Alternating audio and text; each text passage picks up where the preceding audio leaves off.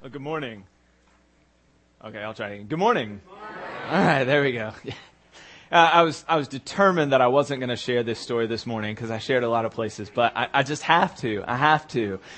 In in Burkina Faso, I get the chance to preach in some of our local churches, and their their pattern is not to be responsive in church.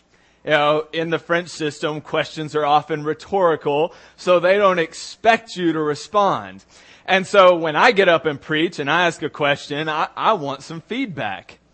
And so one of the last Sunday mornings that we were at, at our church in Burkina Faso, the, the pastor allowed me to have the chance to, to bring the message that morning. So I started out and they knew me.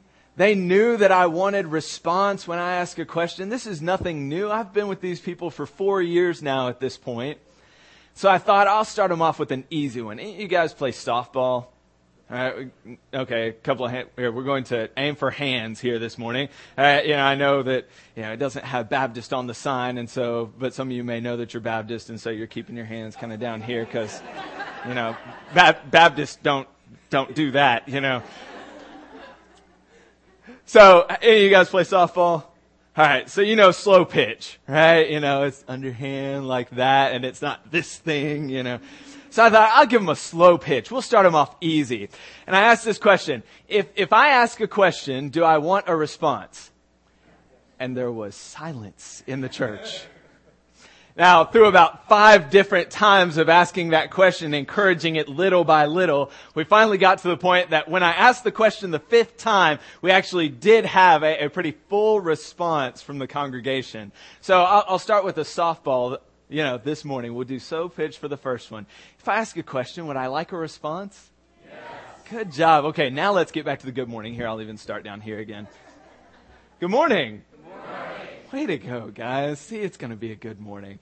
Uh, it is a pleasure to be able to come and share with you guys. Like John said, we first met your church a long time ago, and I had a lot more hair, both in terms of the number of follicles producing and in length, you know, and, and both of those have abandoned me, and so, you know, I, I don't know. I'll just take John's word for it on weight and all that. But, you know, it is true about the hair. It, there was both more numerous and much longer. But that's gone. Uh, it has been a, a pleasure to meet up with teams that you guys send out to Niger over these years. And, and just kind of neat that even when we would just be going back to Niger to visit friends, that we would not only see our Nigerian friends, but we would see friends from Crossway Church as well.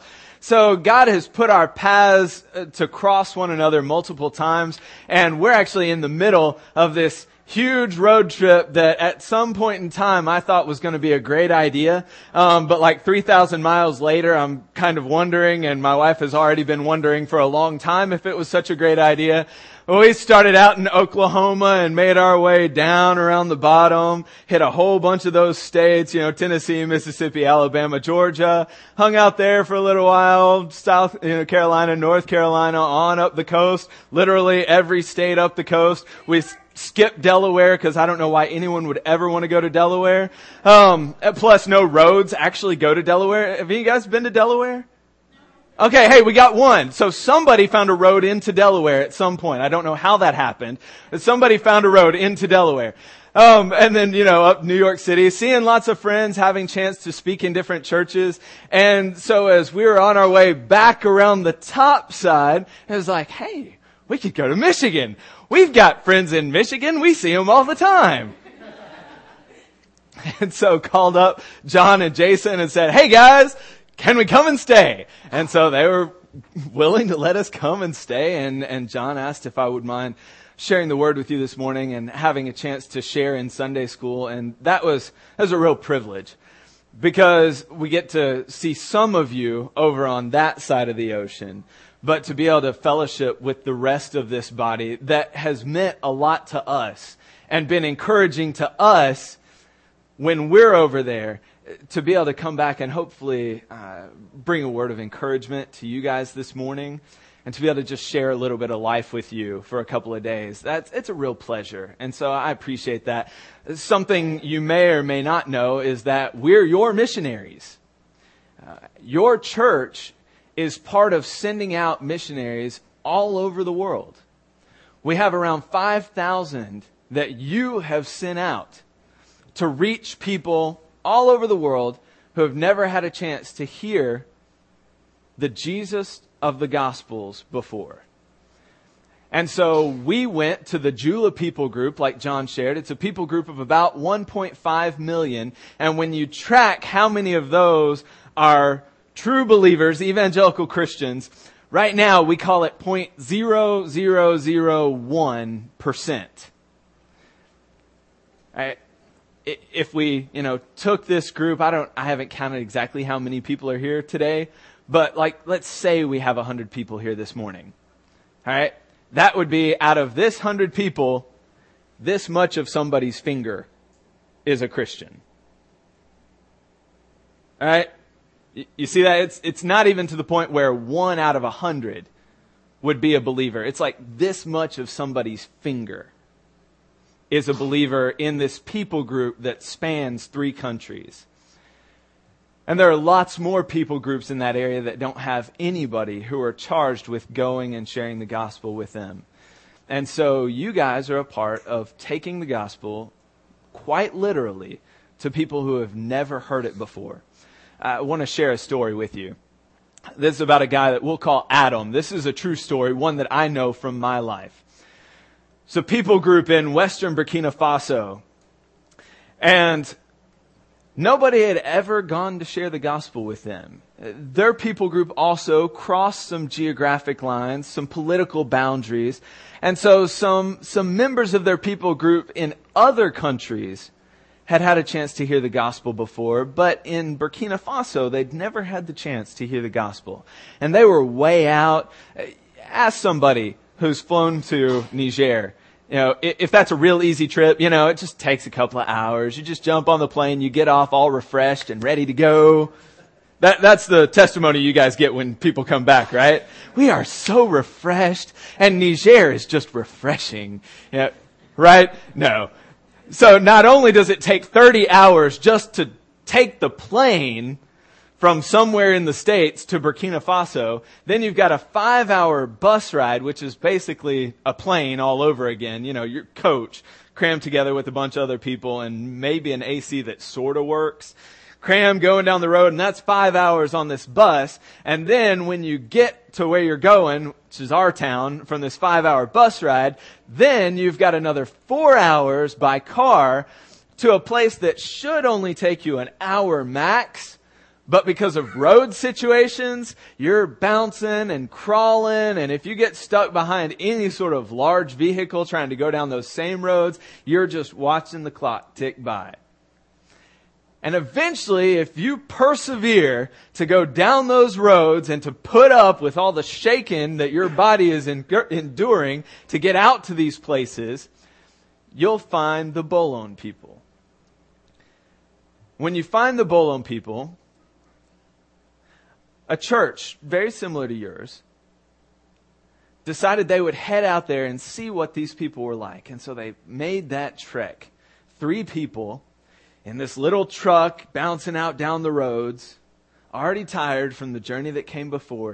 And they came out to these villages and they just started asking as they went, village by village, Are there any Bolon that live here?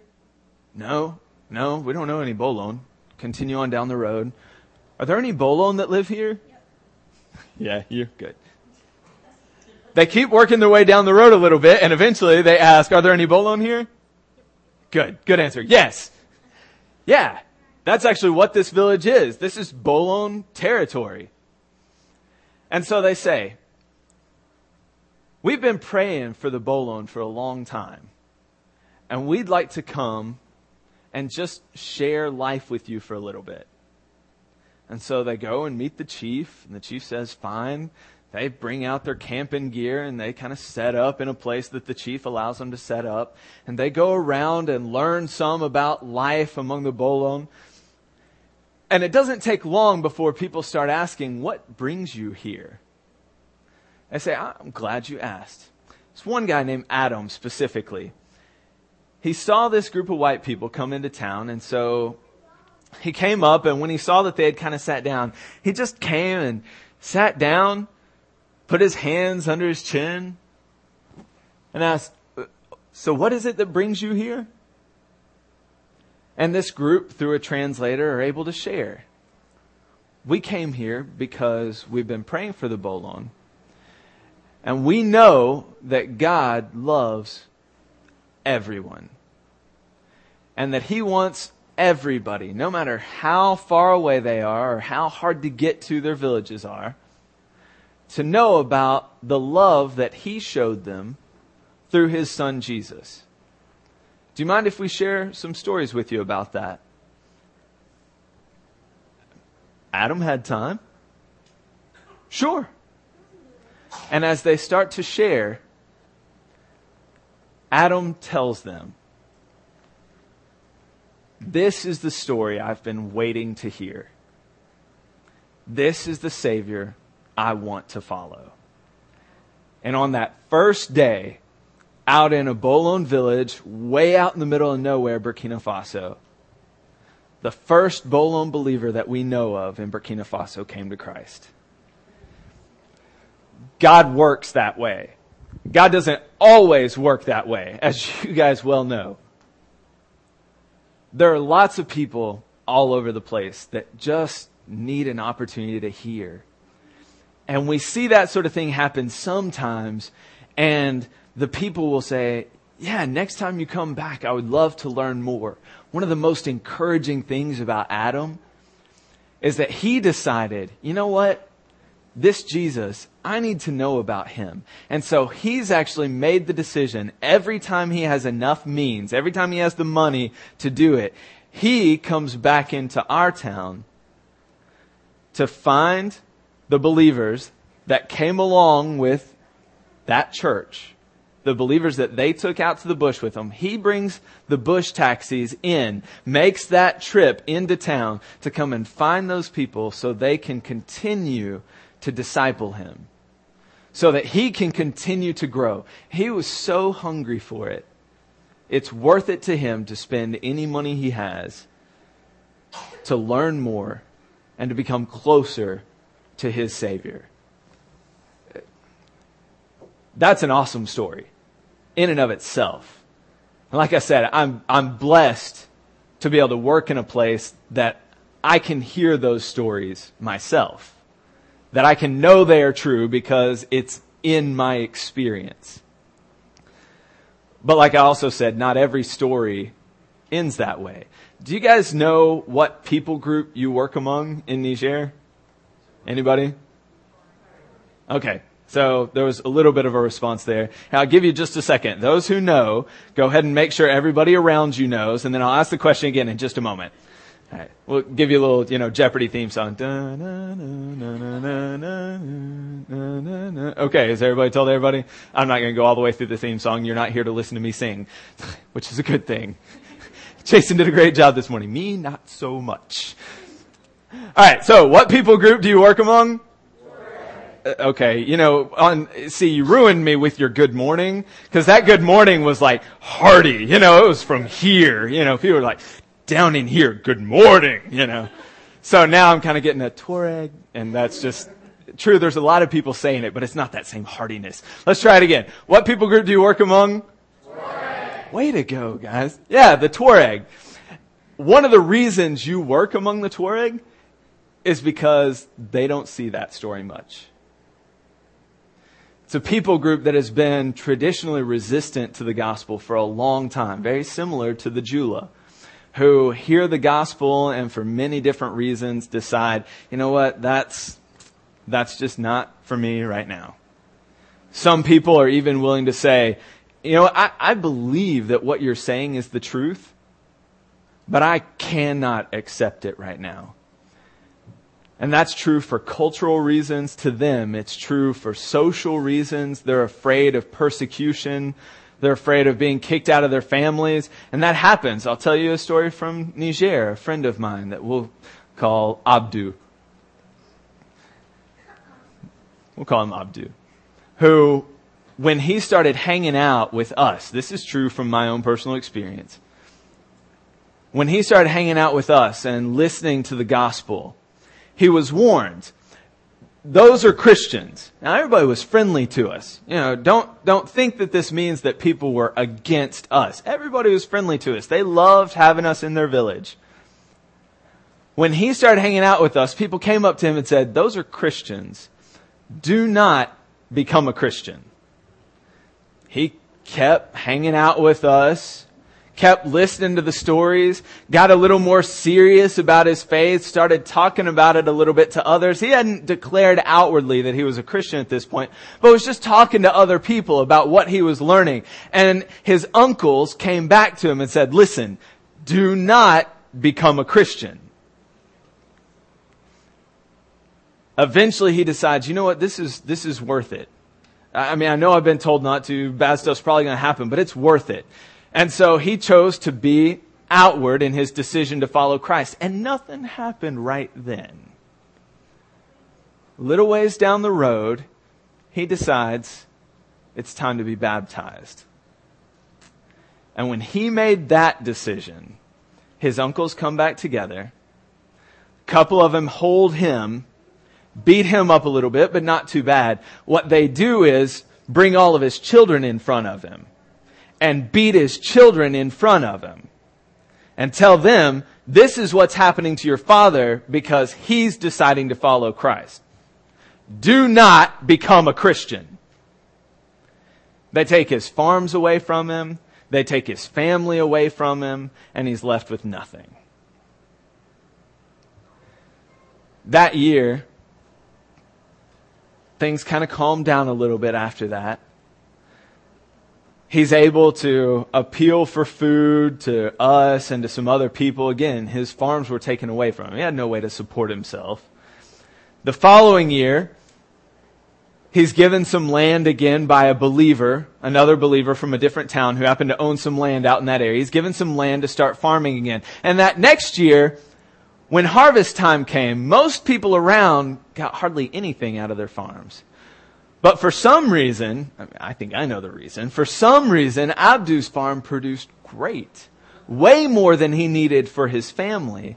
And he was actually able to share in his harvest with his uncles and his family, the very ones who had come, beaten him, beaten his children, and taken his family away from him in that situation, he was able to show the love of Christ to other people and open doors to the gospel that I don't know that our witness ever would have opened. But it came through trial and through hardship. I'd like to share another story with you. This one is also true. I know it's true because it comes from God's Word. There was a very religious man once he did everything he possibly could to follow God's way.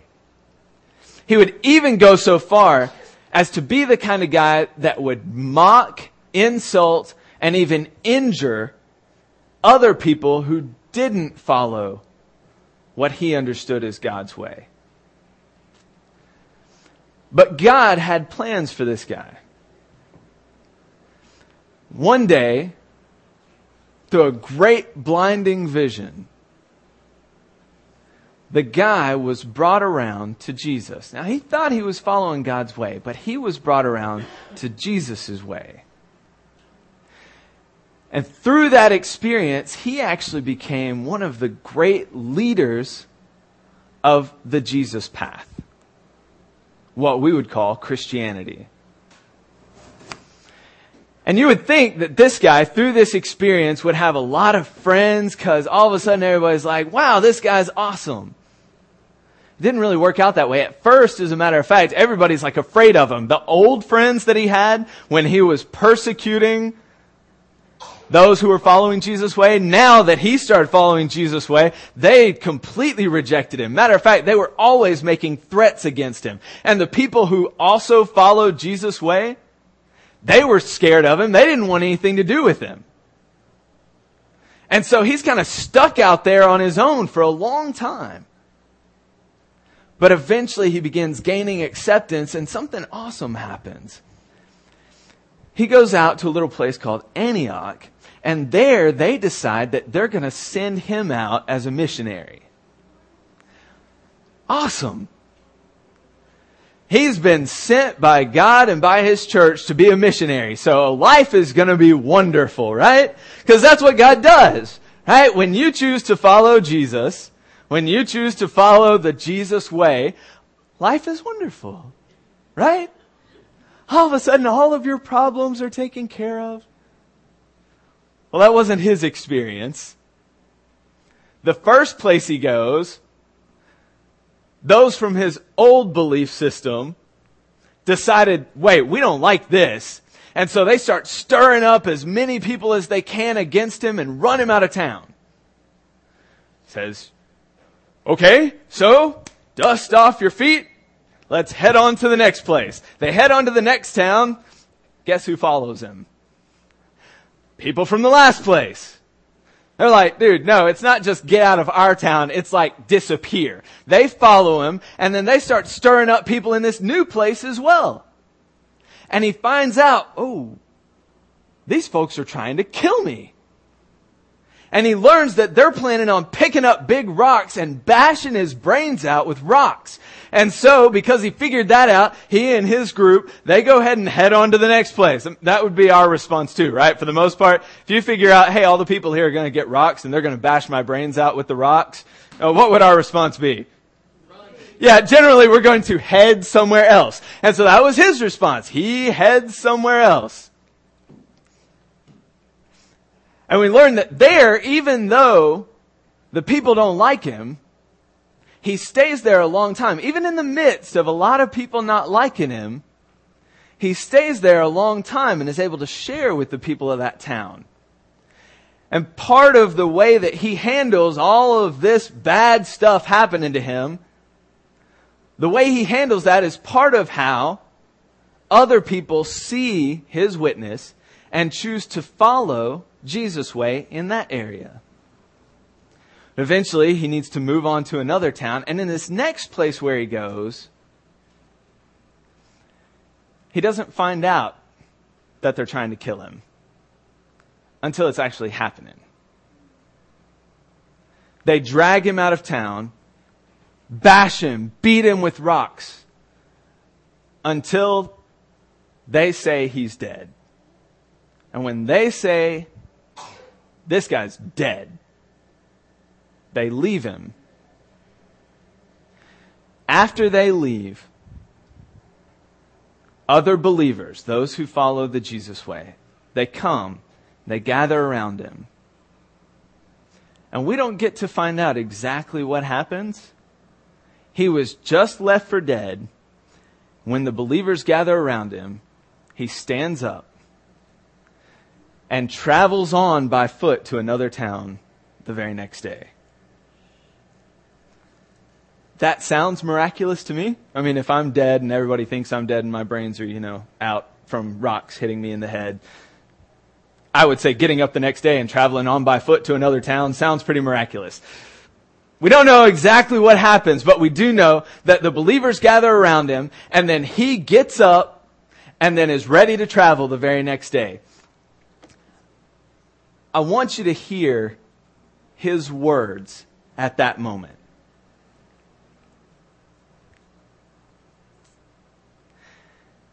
It says that he goes on encouraging the believers, those others who are on the Jesus way, encouraging them to continue in the faith and saying that through many tribulations we must enter the kingdom of God.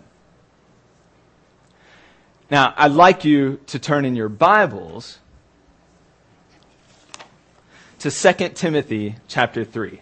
The story that I've just told, again, we know it's true because it comes from God's Word, and you can find it in the book of Acts. If you look in chapter 13 of the book of Acts, don't do it right now because you're going to 2 Timothy 3, but next time you're looking at the book of Acts, if you look at chapter 13, you'll find Paul getting summoned into Antioch and his sending out as a missionary. And you find in chapter 14 him getting left for dead. And then after he's been left for dead, then making his way back to Antioch, basically back home. So if you look, you'll see that the story that I've told is true. It comes from God's Word. But we're going to go to 2 Timothy chapter 3 this morning. Paul, whose story we've been telling, he's writing this book to a young man that he took under his arm and mentored as, after this beating experience, after being left for dead, as he went back out into the mission field. Alright? So, wait, let's recap the early part of this mission story real quick.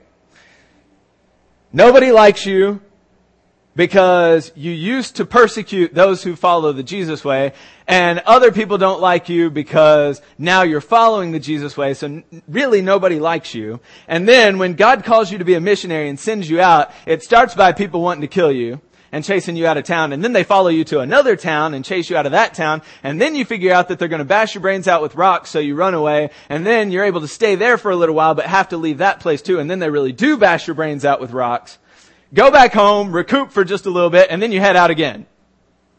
Alright, so you guys following? This is Paul's life up to this point. Alright, that sounds awesome, right? Everybody's like, yeah, let's do that, you know. sounds great, right? That's what we all dream of doing. Paul is writing about this experience to a young man that he took under his arm when he went back out this next time. A man named Timothy. And so he's writing to Timothy later just to encourage him. And I want us to see what he says as he writes to Timothy. I'm going to ask you guys to stand with me, please. If you're in 2 Timothy chapter 3, stand with me as we read God's word. I'm going to start in verse 10. You, however, again, he's speaking to Timothy. You, however, have followed my teaching, my conduct, my aim in life, my faith, my patience, my love, my steadfastness, my persecutions and sufferings that happened to me at Antioch, at Iconium, and at Lystra, where he got his brains beat out, which persecutions I endured, yet from them all the Lord rescued me. Indeed, all who desire to live a godly life in Christ Jesus will be persecuted. While evil people and impostors will go on from bad to worse, deceiving and being deceived. But as for you, Continue in what you have learned and have firmly believed, knowing from whom you have learned it, and how from childhood you have been acquainted with the sacred writings, which are able to make you wise for salvation through faith in Christ Jesus. All scripture, he just talked about the sacred writings, all scripture is breathed out by God and is profitable for teaching, for reproof, for correction, for training in righteousness, that the man of God, that would be believers, not just men, that believers, the man of God may be competent, equipped for every good work. I charge you, we're going into chapter 4. I charge you in the presence of God and of Christ Jesus, who is to judge the living and the dead, and by his appearing and his kingdom, I charge you by all of that, preach the word. Be ready in season and out of season. Reprove, rebuke, and exhort with complete patience and teaching. Let's pray. God, obviously, we don't want to live a life like Paul lived. It sounds glamorous. Those of us who know about Paul and know how much of the Bible he wrote, it just sounds awesome and we'd love to be that kind of person of faith. But when we hear what he had to endure, what life was like for him, none of us desire that for ourselves or for anyone else. But God, your word clearly tells us that having those hard times, those trials and those tribulations it's part of it. God, I ask this morning, would you help all of us, each and every one of us, to understand what your son Jesus did for us, who we are through our faith in him, and then help us to live a godly life.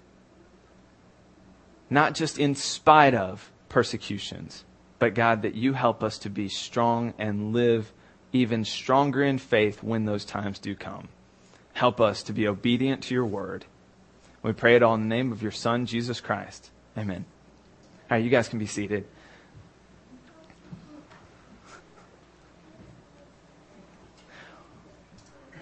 We heard it when he was going through it.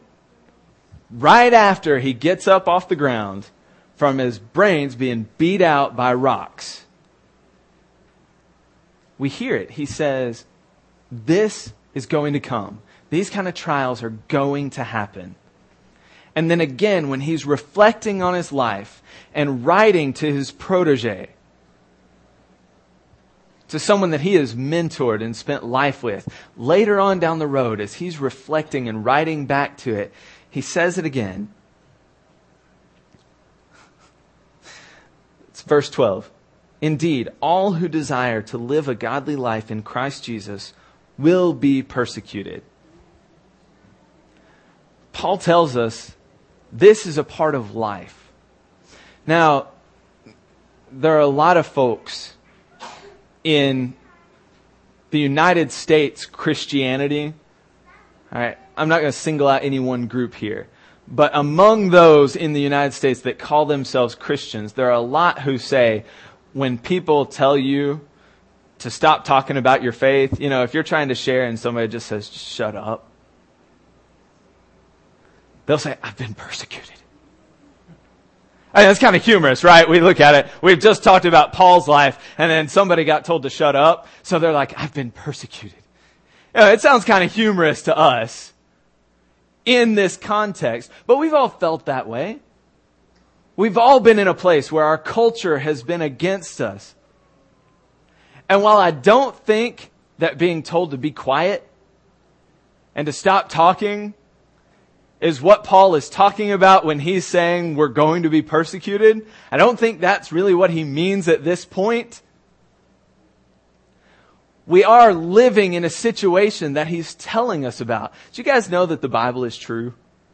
All right, here, we'll, ask that one again, and we're going for audible responses. Um, did you know that the Bible's true? Yes. Good. Bible is the Word of God. And one of the things that makes it so amazing is that even though it's written in a very specific time and culture, it passes all of that.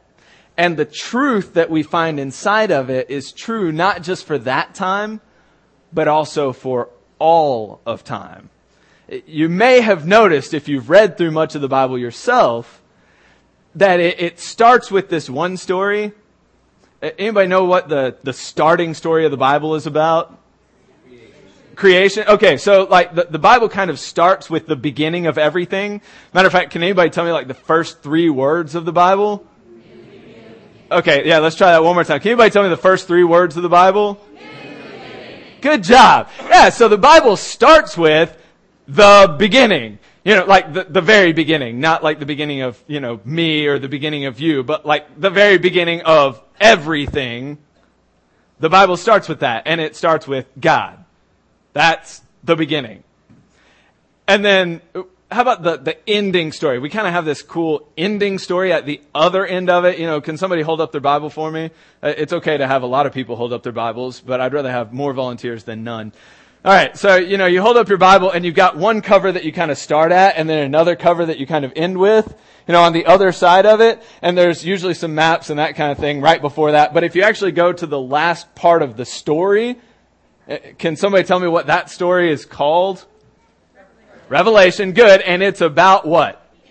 The end. There you go. So the Bible starts with the beginning and it ends with the end and we're not like at the end yet because we're all still here, you know?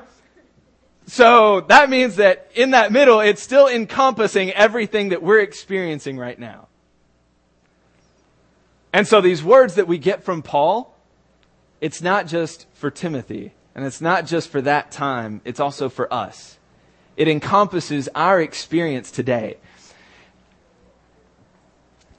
And so what I think Paul is doing here, and what I think God is doing here, even more importantly, is giving us an encouraging model. Now, hopefully the first thing you think is, that sounds nuts. I do not want to be, have my brains bashed out by rocks and all that.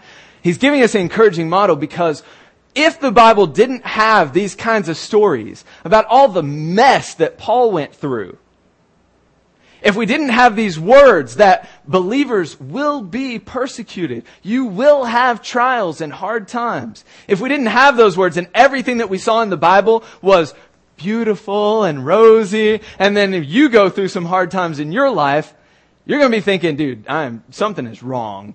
I am messed up or my situation's messed up or I'm doing something wrong. And then when the Bible tells us if you're doing it right, if you're going to try and live a godly life in this world, you will be persecuted. Guess what? That means when you're going through those times and you're able to do this, okay, it, I've asked for forgiveness for sin. It's not that. It's, it's not a me sin thing right now and you've checked that off, then if bad stuff is happening, it's part of the Christian experience. It's part of you living a godly life. And here's why that's important. There's a number of reasons why that's important, but the one I want to speak to today you guys are a church that God has called to reach out across cultures to reach out across political boundaries. God has called you guys to go literally to the ends of the world. And He hasn't just called you to do that because scripture tells you that you have to. You guys have personally responded to God's call to take the gospel to the ends of the world. And you're doing it by going to who? oh man, I thought, you know, it's like they're ready for it. And so just first time we're going to nail it. All right. I'll do it again. You've personally responded to it by going to Tuareg. Good job. You've personally responded to that call to go to the ends of the earth. When you, being the light bearers and the truth bearers that God's word tells you you are, when you, as those truth bearers, go to the Tuareg and they, in their situation, are afraid. Rightly so. Persecution is going to come on them and fast. When they, in their situation, are concerned for themselves and for their families,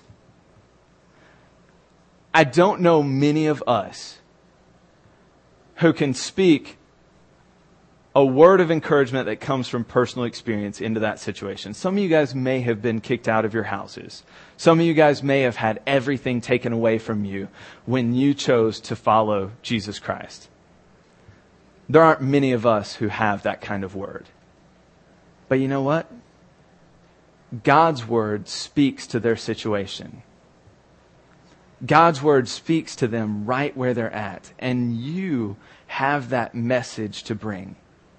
You know, right now, it's really hard to get to the Tuareg.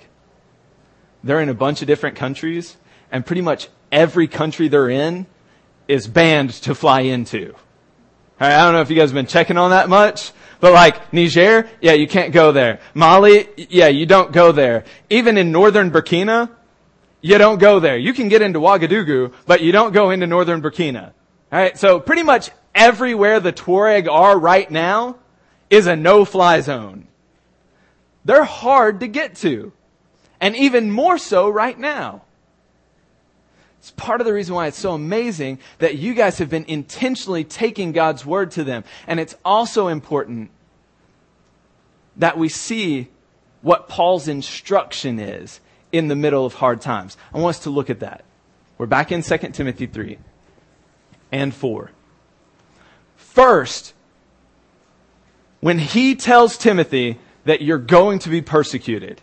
All right, anybody wanting to live a godly life in this world is going to be persecuted. He sets the stage with that. And then he encourages them with scripture. He says, you already know this. You were raised up on scripture. All right. For us, I don't know if you guys were raised up on scripture or not, but my challenge to you would be read the Bible. My challenge to me is read the Bible. I have four kids. All right. They are nine, seven, five, and three. Anybody have four kids? All right. Yeah. Anybody have like a whole bunch of young children? Let me ask you a quick question. a lot of time. It doesn't take four. Like you have one, you know, it, one is usually enough to completely just abolish any chance of quiet time that you have, study time, you know. So if anybody is in the situation of having, oh, children, of having, say, a job, you know that that time to just study the word, it goes away real quick. And so it's not just a challenge to you, it's a challenge to me as well. He said that Timothy knew the word, and that's a challenge to us as well, whether we grew up with it or not, to know the word. That's where he starts. And he says that the scripture is useful. And he gives him this whole list of great stuff. He says all of it is breathed out by God. We're in verse 16 of chapter 3. And you guys know this verse. It's profitable for teaching and for reproof, for correction, for training up in righteousness and it's all of those things with the purpose that the man of God may be competent and equipped for every good work. So that's the foundation. Some people will try and take that and make that a charge, like we have been charged to go and do these things. What Paul's saying is this is what scripture does for us. Not only is it useful for all of these things, it's useful for all that stuff so that we become competent. Alright? And then, in chapter 4 is when we get the charge. Matter of fact, in the ESV at least, what's the second word there in chapter 4? Charge. I charge. You know, so when we're talking about here comes the, the command, yeah, it, it gets pretty easy to find because he says, I charge you, and all of a sudden we get a whole lot of verbs. All right, that's usually a pretty good clue. You know, we'll go through a slight hermeneutics class. I, I hear that Pastor John does a, a, a, teaching or a preaching boot camp. You know, Jason was saying he's kind of been through that. Other folks been through that? Yeah? All right. So, you know, it's one of those pretty easy things if you're looking for what God is telling you to do, that if you have a, you know, something like, I charge you, and then a whole bunch of verbs that come right after that, it's a pretty good clue that this is stuff that God is telling you to do. So, Look at chapter 4. I charge you in the presence of God. We're not going to go through all the reasons why I charges again. Preach the word. Be ready in season and out of season. Reprove, rebuke, and exhort. I want to stop there for just a second because we're like, reprove, rebuke, and exhort. We don't like use those words. How many of you guys have used one of those words in the last week? A- anybody? I mean, I was studying it and I still didn't say it out loud, you know, so you know, even I who've been reading this passage didn't say the words out loud. We don't use those kind of words anymore. What is it talking about? It's the different sides of teaching. Right? Those of you who are teachers and those of you who have children or those of you who have ever tried to mentor somebody else, you know that teaching is multifaceted. It involves training out of bad habits or of wrong understanding and training into right habits and right understanding. Everybody following me on that one? You gotta get out of the bad and into the good. You know, kind of like choosing to follow Jesus. It usually starts with repent, you know, get out of the bad and God will bring you into the right.